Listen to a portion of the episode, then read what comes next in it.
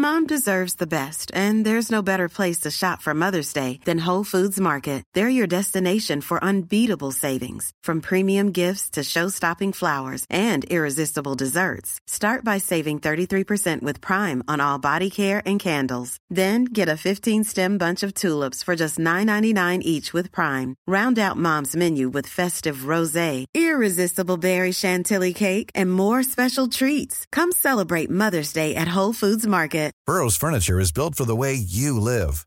From ensuring easy assembly and disassembly to honoring highly requested new colors for their award-winning seating, they always have their customers in mind. Their modular seating is made out of durable materials to last and grow with you. And with Burrow, you always get fast, free shipping. Get up to 60% off during Burrow's Memorial Day sale at burrow.com slash ACAST. That's burrow.com slash ACAST. burrow.com slash ACAST.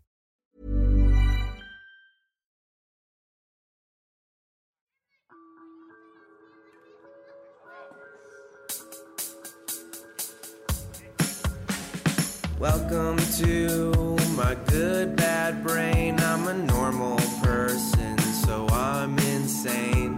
I've got depression and ADHD, but I'm doing better since I medicated me.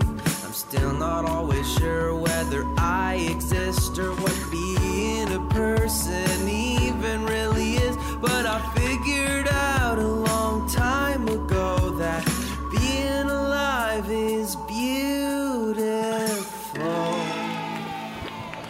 Hi. How you guys doing? um welcome back to my good bad brain. It's a solo up again.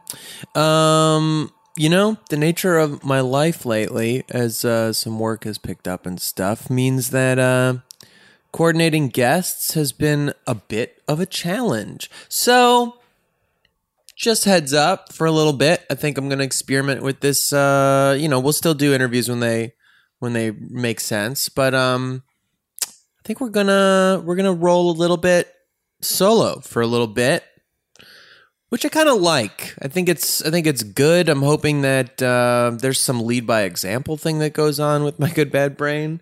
I mean, it is called my good bad brain, and uh, you know, I hope you guys like it's helpful to do this self talk to think thing that I got to do where I'm working through things that I see and experience and happen. I love learning from other people and talking to them about it and comparing experiences.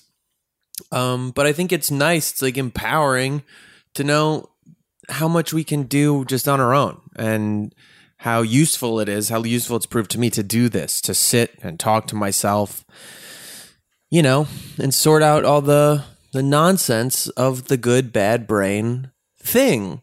Um, I had a few things I was going to talk about, and one of them is narcissism, and I think that's a fun jumping off point. I mean, is there? There's never really a jumping off point in these things. It really does pinball quite a bit. There's sort of a cloud computation thing going on. You you get a sense of how I think about things, but maybe we all do. AI, you know, quantum computing multiple things in the same place at once. Um, narcissism. I was I there's this article in Psychology Today about narcissism. Um, it's pretty recent. It was called "What What Do Narcissists See When They Look in the Mirror?" And I wanted to read it because I'm worried I'm a narcissist all the time. He says on his own podcast about his own good bad brain with his own picture on the front of the album of his own fucking face that he drew as he talks to himself. Uh narcissist I mean here okay, let's let's get real about it. It's it sounds horrible. The same way psychopath sounds horrible or um other awful sadist, I guess. You know, whatever. It sounds like in that category of maniac, of, you know, fucking narcissism. Narcissus, right? The flower. I think in Greek mythology, Narcissus, uh, the whole thing was that the, he stared at himself, uh, his reflection upon who's so in love with his own reflection, he turned into the flower. That's the, the folk tale, whatever. Sounds horrible. Obsession with yourself. I think narcissism has always, I think, colloquially to us, it feels like it's the confusion of why self love is hard for people to figure out because self love sounds so selfish. It sounds like you're telling someone to have a crush on themselves, to be in love with themselves.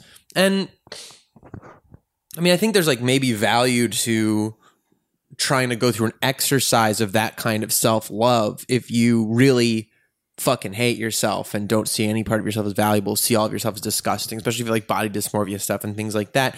There there I think there can be some benefit to figuring out that you are beautiful or sexy or cool or smart or whatever thing you wish you were and and liking the smell of your own shit, you know?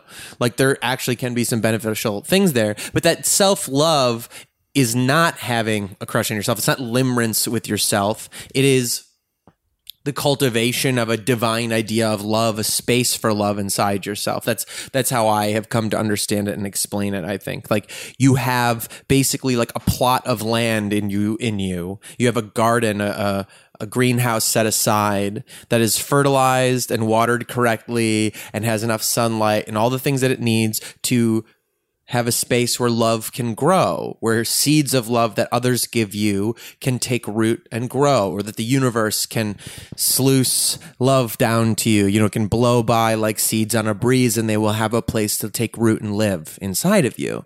If you don't have that, if you don't have a safe place, a healthy, nurturing place for love inside you, then anytime someone tries to give it to you, you will destroy it.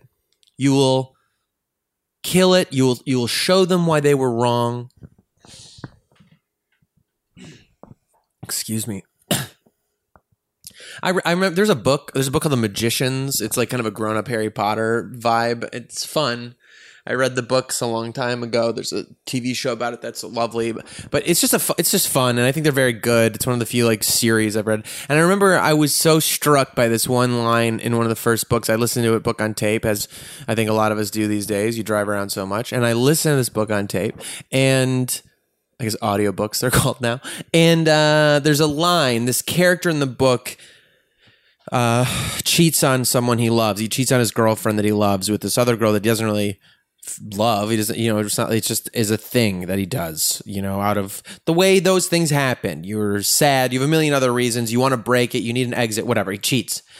And it hurts the person that he's with so much. And she's so fucking sad and upset and she says this thing to him when they try to talk about it and she says to him you just hate yourself so much that you're going to prove how wrong everyone who ever loved you is it was something like that you just hate yourself so much that you're going to show anyone who ever loved you why they were wrong and I stopped that part and rewound it and listened to it more than six times. you just hate yourself so much that you're going to show everyone who ever loved you why they were wrong. And that to me is not having self love.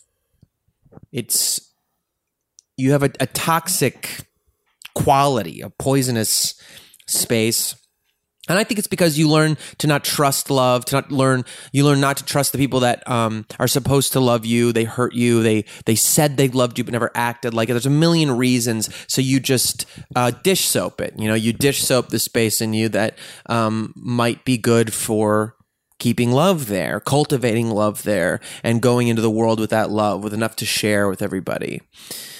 So Self love is very fucking important to create. The irony of it is that if you have a poor understanding of self love and it becomes like this idea of this crushiness on yourself or limerence, or even if you have an actively corrosive space for where that love is supposed to go, like the opposite of it, a place that doesn't accept it, that is, I think, when you tend to become this narcissist thing. And I want to get back to that idea so, narcissism. Am I a narcissist? Are we all narcissists? How do we figure this out? So, I'm reading this article. What do narcissists see when they look in the mirror? And even that name right there, I'm like, ooh, I've I've been on record a lot of the time. I've talked about um, when I, I'm often caught by mirrors. I, I stare at myself in mirrors. If I see my reflection, I keep looking at it.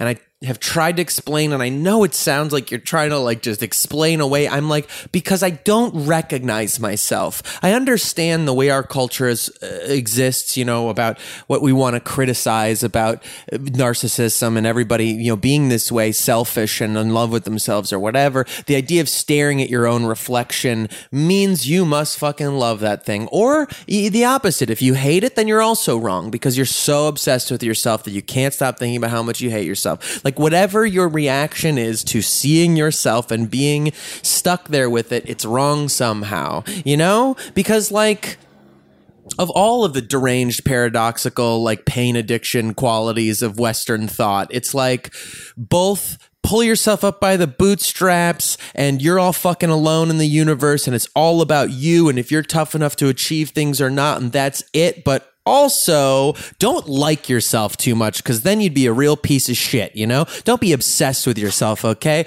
That's that you're just like a, a sheep like the rest of us okay? The meek shall inherit the earth. So figure out how that works. One of those two. You know what i mean?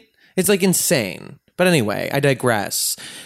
The point is I would get caught looking at my reflection. And for me, it was always very existential. I was always like, well, who the fuck is that? Thing there. The shape of those features that I've stared at plenty of times that I've seen in reflection ever since I was uh, a child. And you know, a funny thing about that, if you think about it, sometimes I think about like when we talk about technology and how it's fucking with us, right? Like selfies, right? We we we think like I, this is on. Uh, this is inspired. This thought came from Calology, the Calology episode of Allie's podcast, Ologies. Uh, Allie, my girlfriend, she's got this podcast called Ologies. It's really wonderful. And Calology is a study of beauty and its effect on people. And the woman who uh, was the the the scientist on there, she was talking about that she believes the time that things shifted about body image problems actually came with, and I'd never had this thought before. I was like, of course, having um if I'm not mistaken, I hope I'm not getting this wrong, but it's what I remember, having mirrors in the home.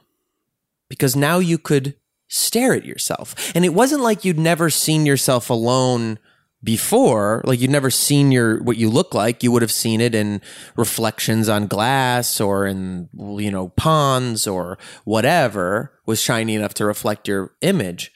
But the ability to be alone with it and dissect it and try to understand what it was and love it or hate it or whatever. That thing was new. And suddenly you start to give yourself all these ways to like have new fears and self hatreds. And now we have this camera in our pocket. You can, and not just that, but a camera that like is very unflattering. a pretty wide angle lens that everybody knows. If everyone who's accidentally opened their front facing camera knows they are a, a creature of some kind. You know, we are you. it is not a good angle on anyone. But the point is, you get this time to really examine that. So sometimes I think maybe maybe it's not just that there's a narcissism engendered by this uh, in a dangerous way, but also maybe it just engenders an existential problem, one of now I have to think about what the fuck this is. Who is this thing? What is this thing? Something I think about on the same level was like prior, like we all have a soundtrack to our life, right? You hear music or you play music for yourself and you think of it as like, this is the scoring to what's happening in my life right now. This is the moment I'm in in my movie. But you couldn't have that thought without the context of movies existing. And you couldn't have movies existing without the context of f- film existing, of cameras that move and play things and people make narratives out of them. Now, of course, narratives have been around forever. So maybe everybody could think of themselves in their own narrative since the time that people sit, sit around campfires and, and sang long poems to each other about adventures and whatnot. I mean, you know, potential, you know, I, I'm sure that's true. But the very precise, strange intersection of technology, of form and function, and the and the microscope, the truly the literal lens, the framework with which you encapsulate yourself and start to isolate yourself, and you know dissect what you are and think of yourself in this very not lived like like you're stepping back outside of the framework and looking at yourself and thinking of yourself as this thing instead of just a lived experience moment to moment. That doesn't exist until you have like movies, you know?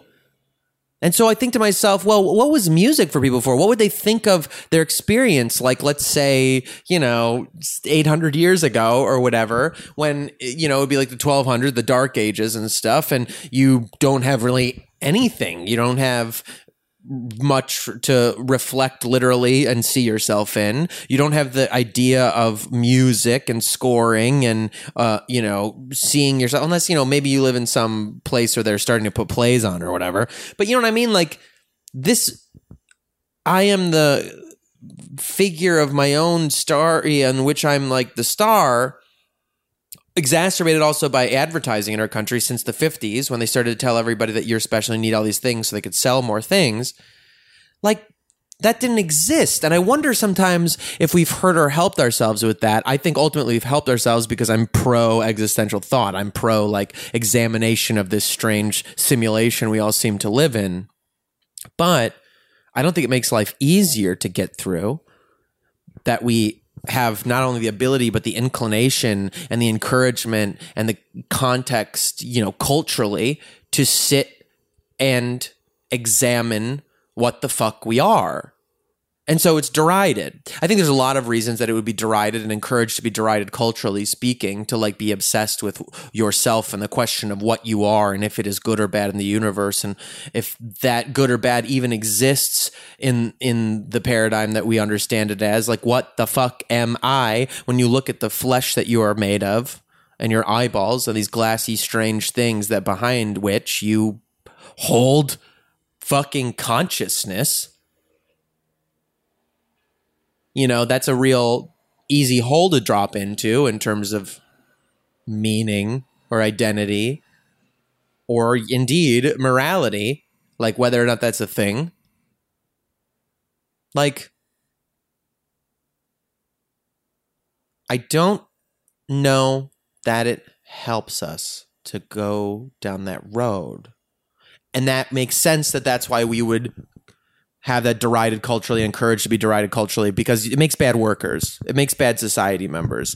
You know, this this snowflake thing people like to criticize makes sense that they like to criticize it. Usually comes from people who prefer to be able to control groups of people or don't like to think that pe- groups of people think of themselves as individualists. I was in Las Vegas earlier this summer for a job and I went to a bar attached to this casino we stayed in that was like a rodeo kind of bar. You know, they had like a like a mechanical bull on the side and stuff like that. And they line dancing. And you're in Vegas, so people come from all over the country to party in Vegas. And so I saw people line dancing, and you're like, this is like conservative America people line dancing and having a fucking great time. Fucking great time.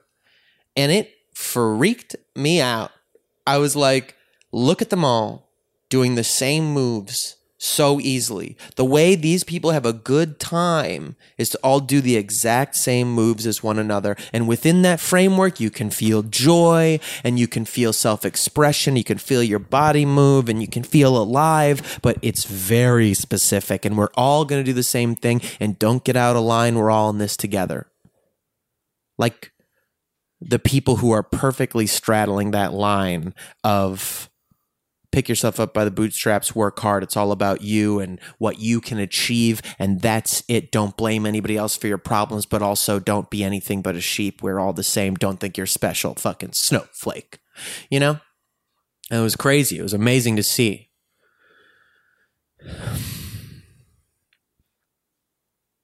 I'm getting existential too fast. I mean, what else is new?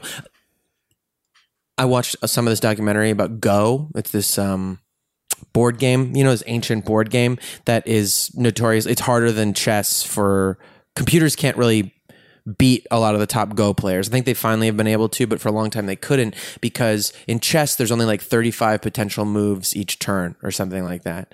And so for a computer to brute force extrapolate moves and an AI to figure out things is a lot less computing than in Go, where in Go you have like 200 potential moves according to this documentary. So it's this very beautiful game that is both aesthetic and uh, mathematical, and the game is very simple. There are you have uh, a light and dark colored stones, and you try to enclose all of the other stones with uh, your light or dark, and um, and then you capture you try to capture the whole board basically and this is a very simple conceit but from these very simple rules like because of these rules a bunch of other rules emerge like there's this thing where they say if you have two open spaces within a circle of of your own color then those pieces cannot be captured by it's hard to explain it makes more sense to see the visuals but basically they don't need to make a rule that says if you have two holes inside of your structure, then you can't be captured because the first rule makes that rule true.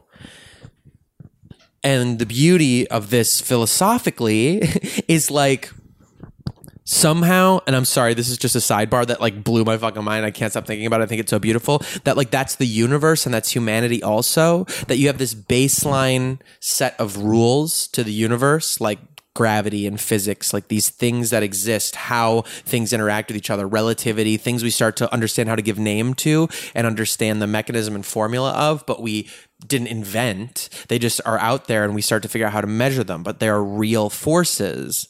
And that somehow, just from that base set of real forces, you get the Big Bang, you get existence you get stars you get planets from that from planets you get uh, life because of the exchange the, the creation of oxygen and sugar and that sort of mix that creates uh, adenosine triphosphate right? The the ATP or whatever and that creates life. This is the powerhouse the mitochondria and that that turns into creatures and existence and that turns into people and people and that turns into consciousness. And somehow from this one set of rules reality we get this. You get me on this fucking microphone created by people that I still don't understand how this works and creates ones and zeros that make my voice that I can then upload to somewhere and go to you but that we're all just from like this one set of rules like this one simple basic rules comes all of things which is amazing.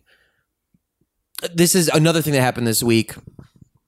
Uh, someone, uh, uh, uh, this you, you know totally random chance thing happened. I was talking about dark matter. We, Allie and I just say dark matter now. Whenever something crazy happens, that feels like I was I was walking to an edit uh, one day, like a week ago. I was walking because I'm working on this project. I was going into the edit. I had to meet my uh, my editor and my teammate and I see a playing card face down on the ground and I think, oh, I, I love playing cards. I love the mysticism of them, especially when you find one because they are, you know, they're just uh, derived from tarot cards and tarot cards have this wonderful collection of meanings. So I was like, oh, I wonder what tarot card will be here for me. Uh, me completely thinking it was just a normal playing card. I pick it up, turn it over. It is a tarot card. It's the three of coins, the three of pentacles.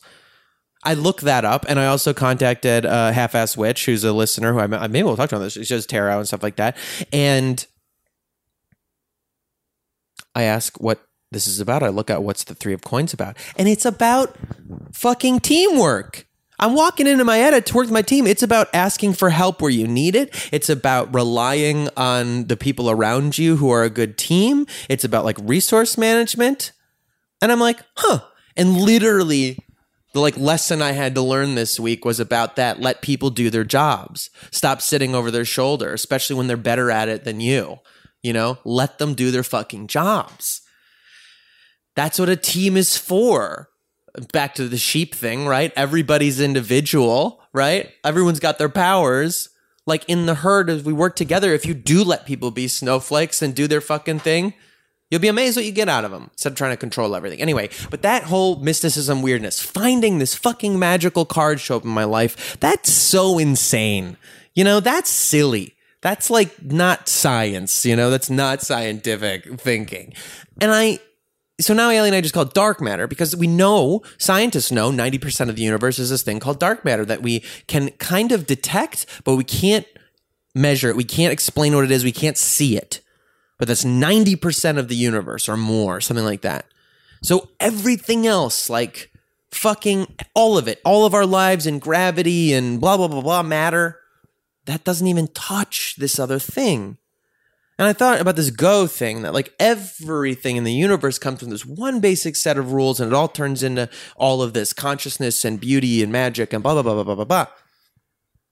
And I'm like, well, who's to fucking say? Like, if we we agree that if something is real, it can be measured, right? Gravity can be measured.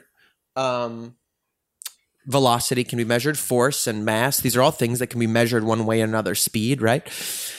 So if we know that, then let's just say something that we agree is real: love.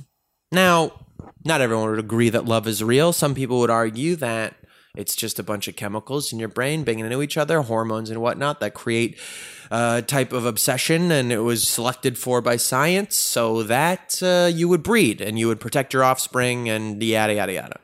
Sure. But some of us, we've felt love, and there's no logic to it, and there's no breeding to it, and there's no thing to protect about it that keeps the species going. None of it. I mean, sometimes it's very destructive.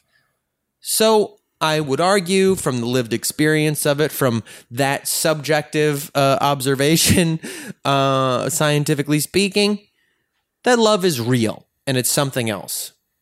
So if we agree on that, that means there must be a way to measure it. We can't measure it yet. Just like we can't measure really this dark matter yet, we can't deal with it, but we know it's real.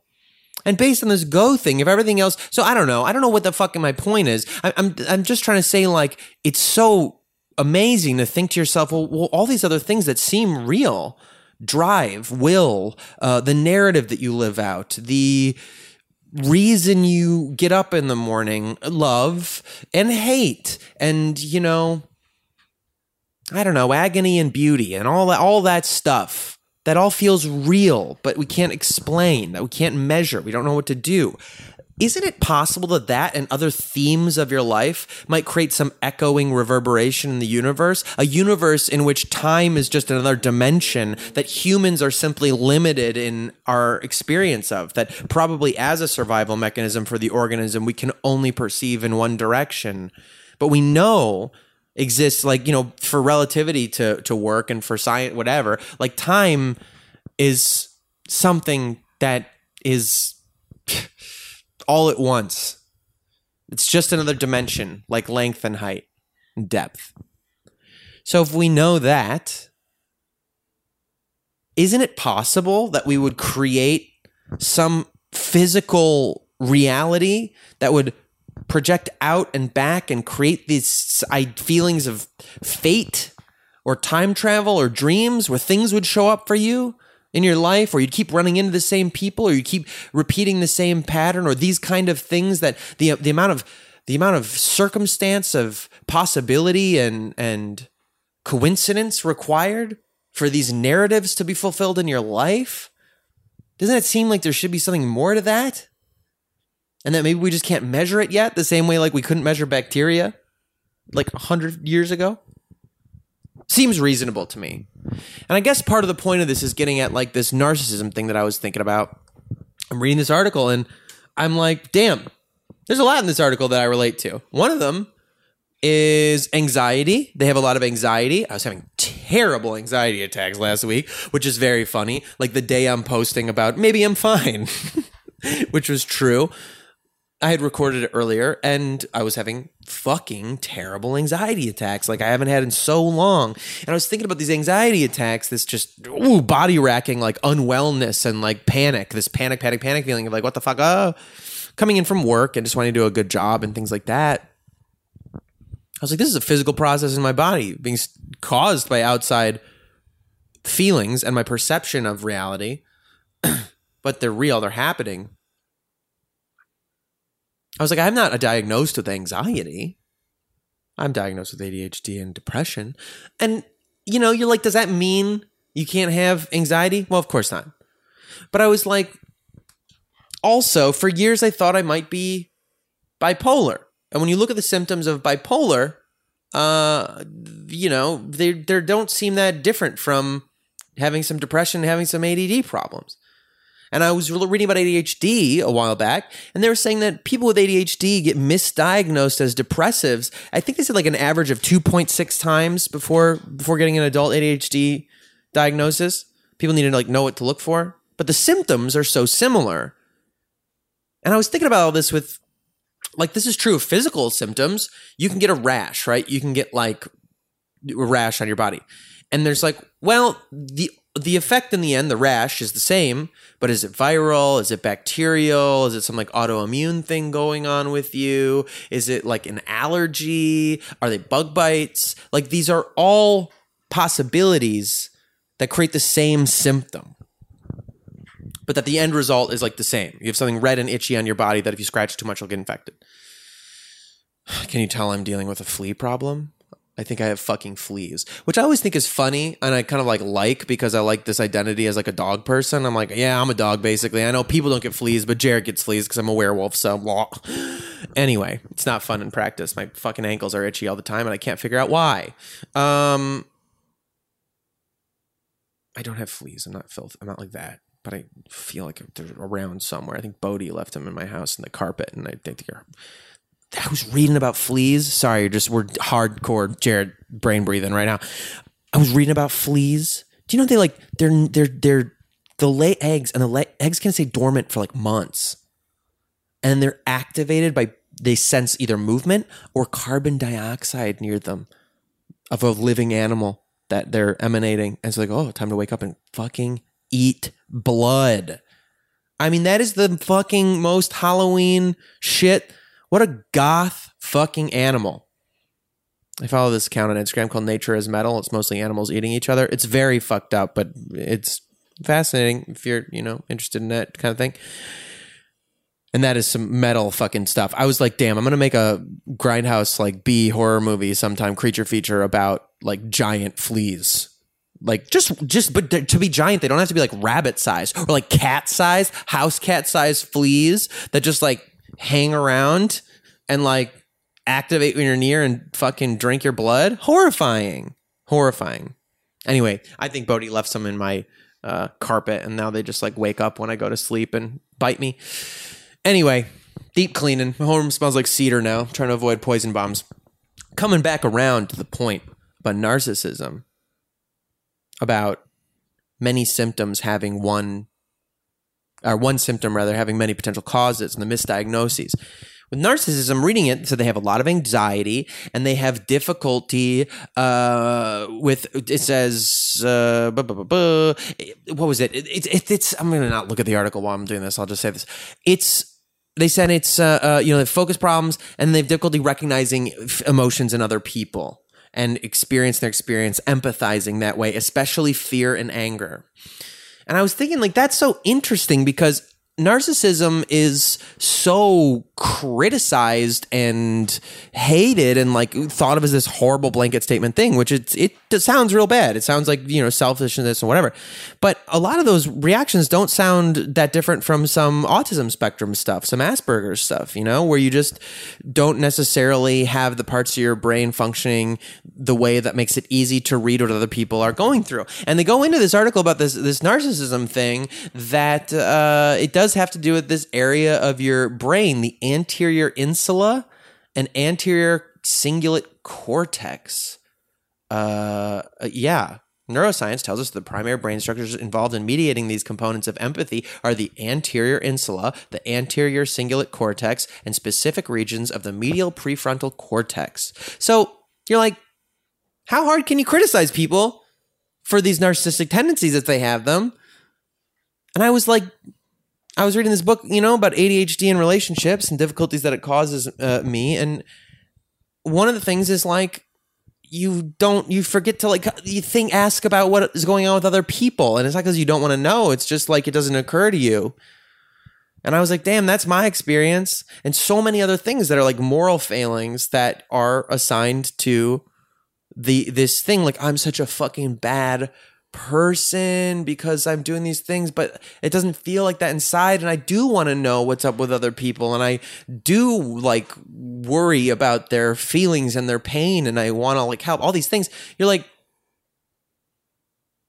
I don't know. I think it's increasingly important to just take the moral failing out of something different about your shape, you know? And when you do that, it's easier to treat it as real and sort of get around it and make actual choices about the kind of person that you want to be. I was so obsessed with this quote I'm gonna butcher it now, but it was a Louis L'Amour quote. He wrote all these like cowboy books, and I haven't really read any of them. I just like it's a great name, Louis L'Amour, Louis L'Amour, and he had some quote that was like, up to a point in a man's life, he's shaped by uh, the the world around him, his family, his environment, and the twists of fate, uh, something like that. But at every, at a point in every man's life, um, he has the power to say, "This I am today, that I will be tomorrow." like this idea that you can take your life into your own hands and your experience in your own hands and that empowerment of over your own experience like i think a lot of like typical pick you up by the bootstraps nonsense is so focused on extrinsic motivation extrinsic goals this is also why i fucking always was so grossed out by manifestation culture like the secret and stuff when that was popular because it seems so focused on like extrinsic manifestation like money greed, like these disgusting base sort of like non, I don't know, things that don't really have to do with being a better person. And it seemed so cheap and gross and seemed so huckstery to me. Like you're definitely trying to sell something to people. You're trying to appeal to their basest instincts and fears to sell them this like manifestation idea. And also I understand it's it's hard to like like you're not going to find anybody who successfully created something they wished existed in the universe that didn't before them who didn't hold that vision in their head. you know what I mean? So you're like, okay, oh, so you're saying if I just focus on something, then it will be done.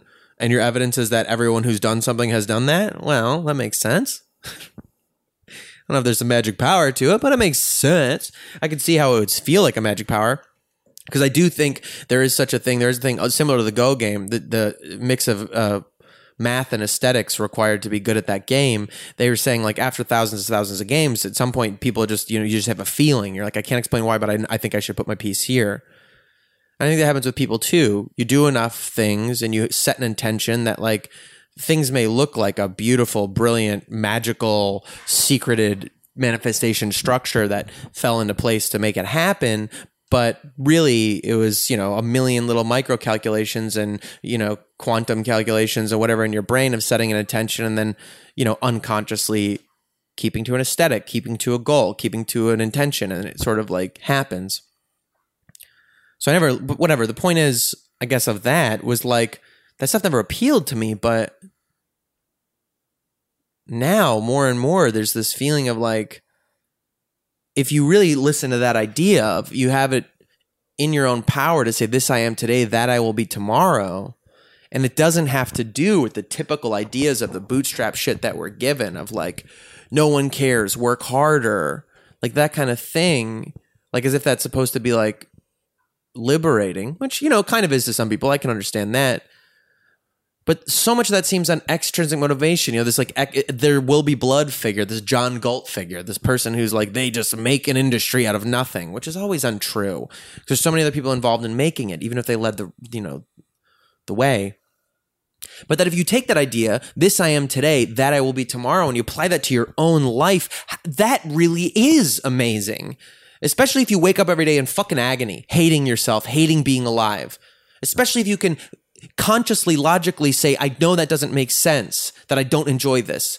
I know that I can look outside and the sun's very beautiful and the trees are very beautiful. I know that I just can't feel it. And this person I love in front of me who's experiencing anger and sadness, I know that, but I just can't feel it. Like, all of those things that make being alive so painful and strange if you are depressed or if you have ADHD or if you have uh, manic episodes or if you have anything under the sun, if you have these narcissistic tendencies or whatever the thing is, if you have autism and you have something that makes it difficult for you to recognize other people are going through, while there's some part of you that knows it exists, you've heard of it, or you've even seen it before, experienced it in your life, but you're not able to access it now, all of that, the idea that you could say, holy shit, maybe I don't need to focus so much on what are the puzzle pieces that put together to make it what it is? What is the measurement? And are they even real or not? Should i just get over it? Or is it chemicals in my brain? Or whatever. The same way you're like is this random chance that i find a tarot card? Or is the universe giving me this tarot card because it matches my themes?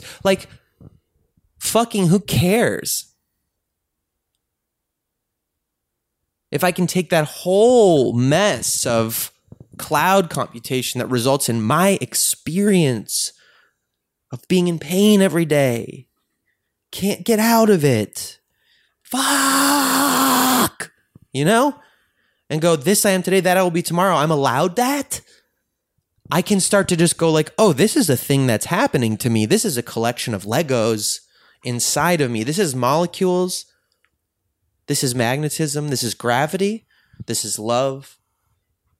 This is a sum of experiences that are real, but you have say over them. The train coming down the tracks is real. I could step off the tracks though. Or I could build a giant fucking barrier here that's calculated at that 45 degree angle with its top stop to really drive that train into its own ground. I could build a suit of armor around myself so that when the train ultimately hits me, I get jostled around a little bit inside my weird cushiony cage, but I'm fine. Like that to me is the same thing, looking at my experience and going, okay, my experience is the train going down the tracks. It is big and it is powerful and it is fucking not stopping of its own volition. But within that, this I am today, that I am tomorrow, I can take the pieces of who I am without judgment of them, whatever the fuck labels on it, whatever kind of psycho you are, whatever fucking crazy fuck up you are. I can take those pieces and I can pick what I do in response to that train inside me. That's liberating to me. By no means is it easy. You know? Picking up 400 pounds of weight, that's not easy either. And some people will never be able to do it. Some people can do it without trying. Some people can work a very long time and then finally are able to do it. Some people only have to work a little bit of time to do it. The force hasn't changed people are just different. So we're not discounting the difficulty of what people are going through, but fuck, man. Being able to look at your own experience without judgment, getting bogged down with shame, being able to use regret but release shame, that's pretty fucking special. I mean, what I mean by that, I thought about that a long time ago. I was re- really, I love that stupid ass like no regrets thing, right? I've said it on here, but like eh, regret is useful. You learn from it. I didn't like that I did that. I didn't like what happened there. Shame's not really very useful. Stirring up into that hate, that corrosive thing, you know?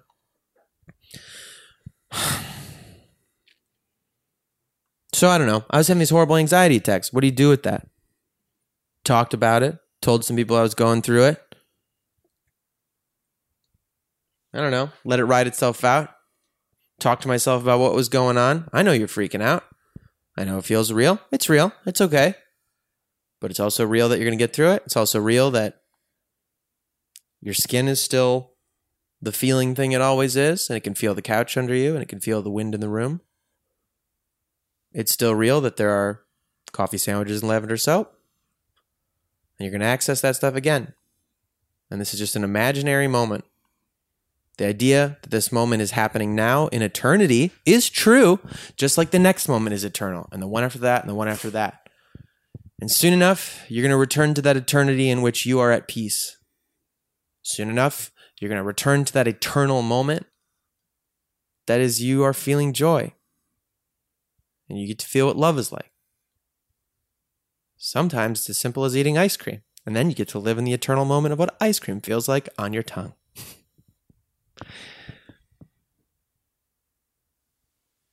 I don't know. There's something in that, this paradox of accepting that everything is real, but not getting bogged down in like the specifics of how real it is. Unless you're like a quantum physicist or a, a research biologist, some kind of chemist, like please continue trying to figure it out because I think we will eventually figure it out. Eventually, we're going to figure out how to measure all this shit. You're going to get to have human experience like boutique on demand created somehow. You know, we'll have access to those those levers, pulleys and switches that run the universe, run reality. Maybe, maybe, or uh, maybe we're just AIs. Maybe we're just in a simulation. In which case, sick. I've always thought that was weird. The people that really be bothered by that. It's like your life is still the same thing, you know? Your exist the things matter to you the same, realities is still the same thing. And if it doesn't, if you learn that and it sets you free, that's how you should be living anyway. You know? Fucking just be what you are. It's so much better. It's so much better. I even think people who are like villainous, as long as they're being who they are, so much better than somebody not. I don't know. There's a, there's a Breaking Bad episode where Jesse like is going through all this agony because he keeps fucking things up and hurting people near him, and then he's at like a, a support group and he's like, I just accepted who I am. I'm the bad guy. And he seems like so peaceful in that moment. I just thought about that. I was like, there's a really deranged, useful message about just being yourself. You know? You have a place in the universe. Every, every, I mean, this is a very strange episode, like in defense of the narcissist, in defense of the psychopath or whatever. Uh, and I don't mean it to be that. I think I'm just saying that we're all maniacs and that you can shape what you are. And I think part of that is that if you really ground down to it and you really like could get in touch with your organism, whatever it is, you'd realize that you can feel other people and that that's important. I also acknowledge the possibility that maybe that's not true. Maybe where, you know, just like yin and yang is created, maybe the way that you, we have something that can, you know, as humans feel what other humans are feeling. Maybe other, maybe there are some organisms that can't, like some humans that are made to not feel what other things are feeling or feel them but have an opposite response to them. You know what I mean? Like these all this all seems like it exists under the sun. So maybe some people out there really are just, you know, awful and you're listening and I'm like trying to give you response like, you know, the, you know, the, the okay to just be awful. I don't really think that. I think that's why we make laws and we blah blah blah blah. But I don't know. There's something about that that is just like be what you are. You know? Be what rings true to you. And I don't know. I think there is something important about wanting to be better than what you are.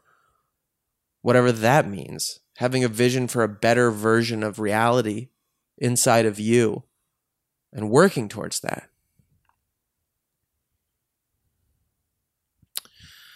In defense of the narcissist, I don't know. I'm just saying it's hard to figure out how to like really get mad at people who act that way when it's just about their shape of their brain. You know? So much of like our disgust or approval comes down to aesthetic. Are they doing it in a way that you aesthetically agree with? When somebody posts their selfies online, is it a way that's okay because they're an established business, so really they're doing it for other people? Or is it like a way that's gross because nobody cares and why do they think people want to look at them making the same face every day? I mean, I'll just end on this last little dumb little rant about this about selfies and stuff and things. A, cu- a couple things about that, and people love to criticize social media and be like, "How stupid is? It's just pictures of you and your lunch or whatever." It's like, all right, one having a social media account, people always like pictures of me better than pictures of not me. So you're like encouraged. You go, well, oh, people seem to like these better than the pictures of not me. So guess I'm going to do more of that. Seems to be what my fellow people like. Second, what do I like? Or what do you like when you're looking at your feed? I like seeing the faces of the people that I like. I like seeing the faces of people in my community. And if they don't put themselves out there, I'm not going to see them. You know? I double tap very instinctively. I love the hilarity of the uh, the tactile reality and truth in a double tap of like like oh I like that. It's such a monkey response where you just go like your brain is just like oh I like that tap tap I want to touch it but because I like it. So funny. Anyway, so if you're not putting yourself out there, no one gets to see you, and believe it or not, they like seeing you. So quit being like this stupid ass fucking thing about like, oh no, narcissist. And then if you're a narcissist, if someone is a narcissist, I don't know. They're in a lot of pain if they're doing that because they're real numb. If you're numb, you're like in a lot of pain. The numbing is just like get rid of the pain. So they're not like enjoying their way through life. They're just trying to figure things out. And probably it's because their brain is shaped in a weird way, just like everybody's.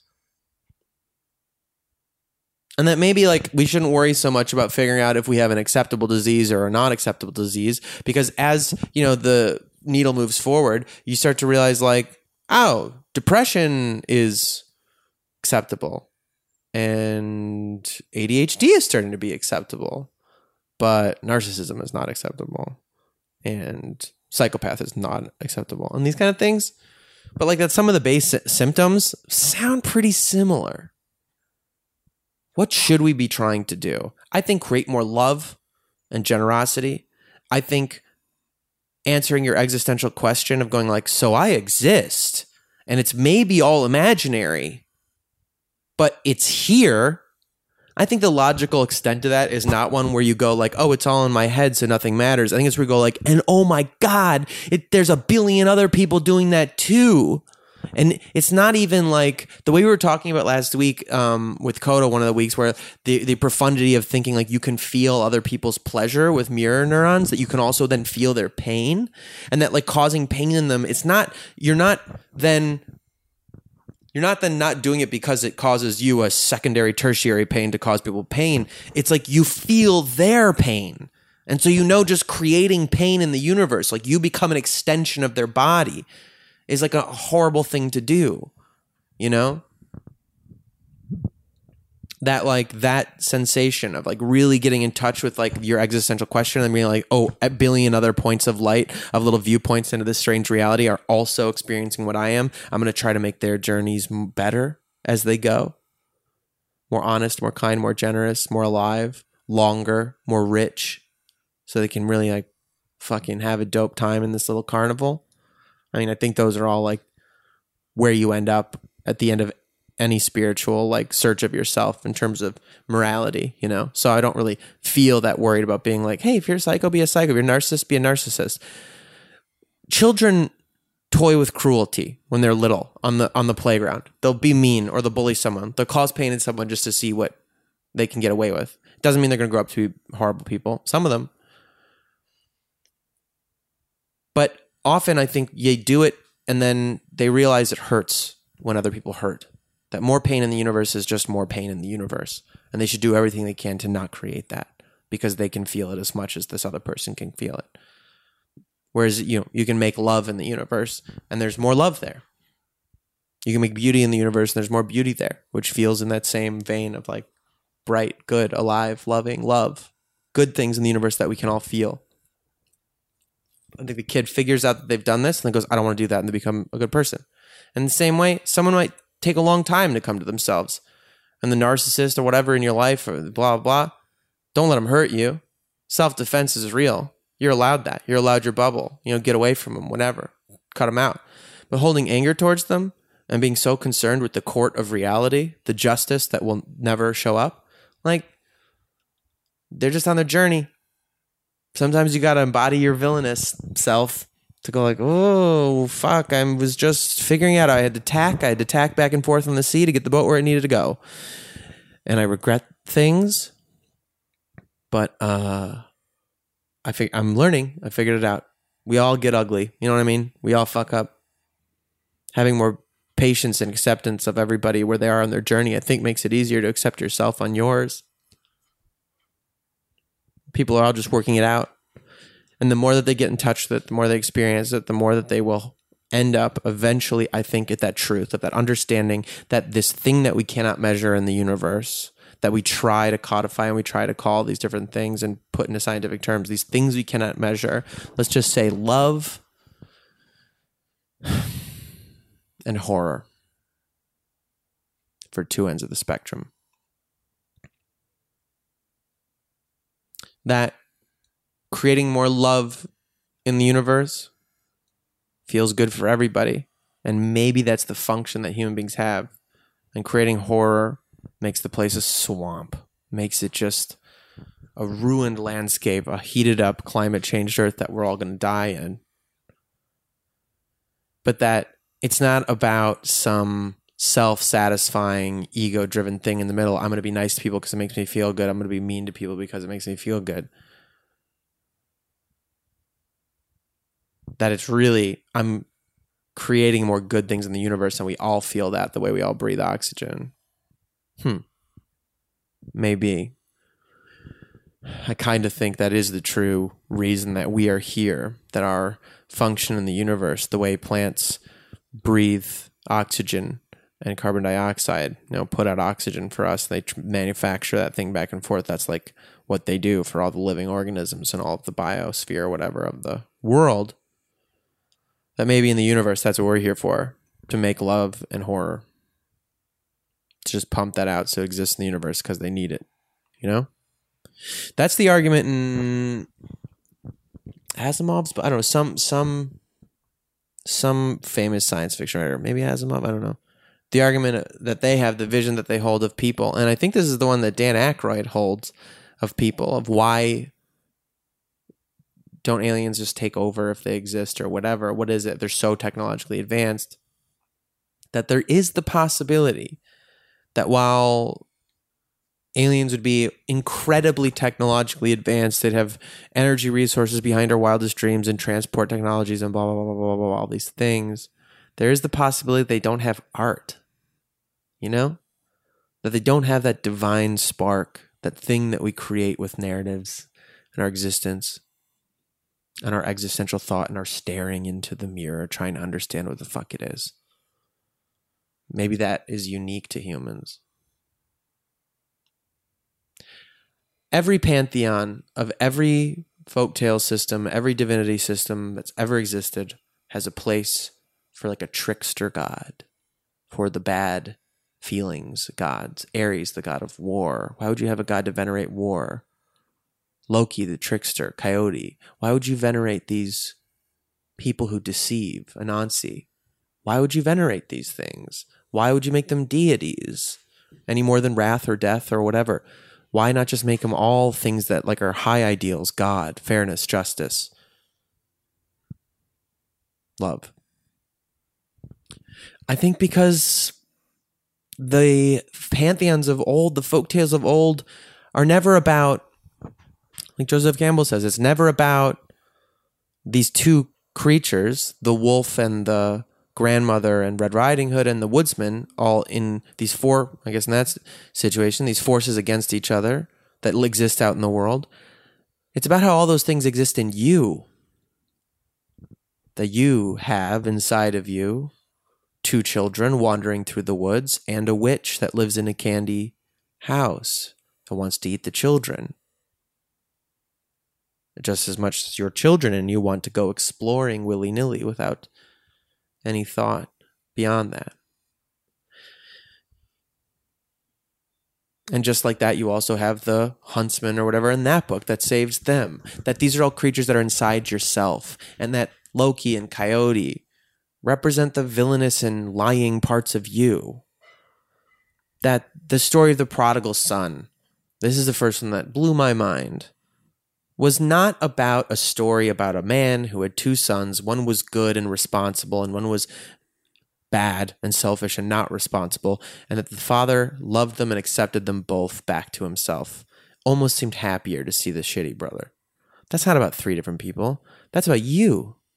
And do you allow the parts of you that have fucked up to come back, and are you happy to see them back? Do you love them and say, oh, we're going to have a feast in your honor, you're home? Or do you just resent them? Where have you been? I fucking work here every day and you don't know. Well, fuck you. Are you just mad about it? All stories. And so we venerate these things. We venerate the parts of ourselves that create horror because we have to love them to accept them. Because if you don't love them, you hate them. And then you're just holding hate in you. And wherever you're holding that hate, that's where your self love is supposed to go. Damn. That almost all came together in a loop, huh? That basically ends. That's a fine button.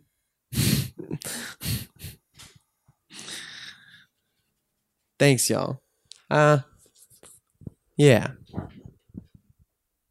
Let's leave it there be well.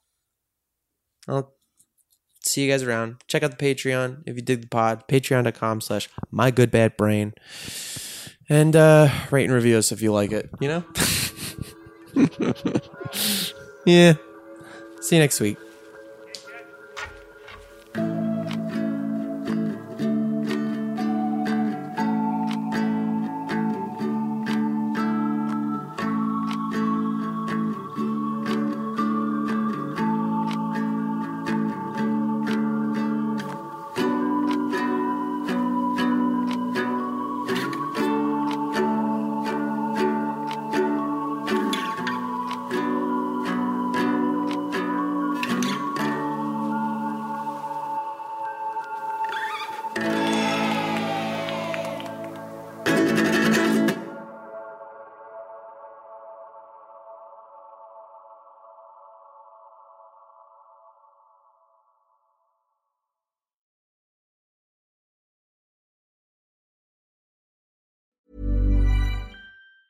Hi, I'm Daniel, founder of Pretty Litter. Did you know cats tend to hide symptoms of sickness and pain? I learned this the hard way after losing my cat, Gingy. So I created Pretty Litter, a health monitoring litter that helps detect early signs of illness by changing colors, saving you money and potentially your cat's life. Pretty Litter is veterinarian developed, and it's the easiest way to keep tabs on your fur baby's health right at home. Go to prettylitter.com and use code ACAST for 20% off your first order and a free cat toy. Terms and conditions apply. See site for details.